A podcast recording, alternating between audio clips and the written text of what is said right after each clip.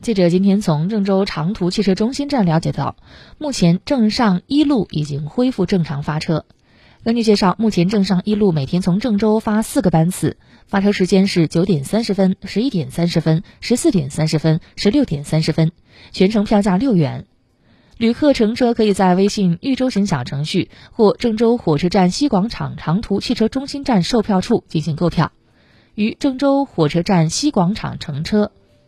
由于郑上一路为郑州和上街双向对发，上街每天早晨六点发车，四十至五十分钟一班。随着天气回暖，省文化旅游厅于二月十六号至三月三十一号开放了二百二十六家景区免票。中心站开通焦作云台山班线，每天一班，早晨七点二十分发车。旅客朋友们，如有出行需求，可以提前通过豫州行微信小程序或拨打客服电话九六六零六查询班次，合理规划出行。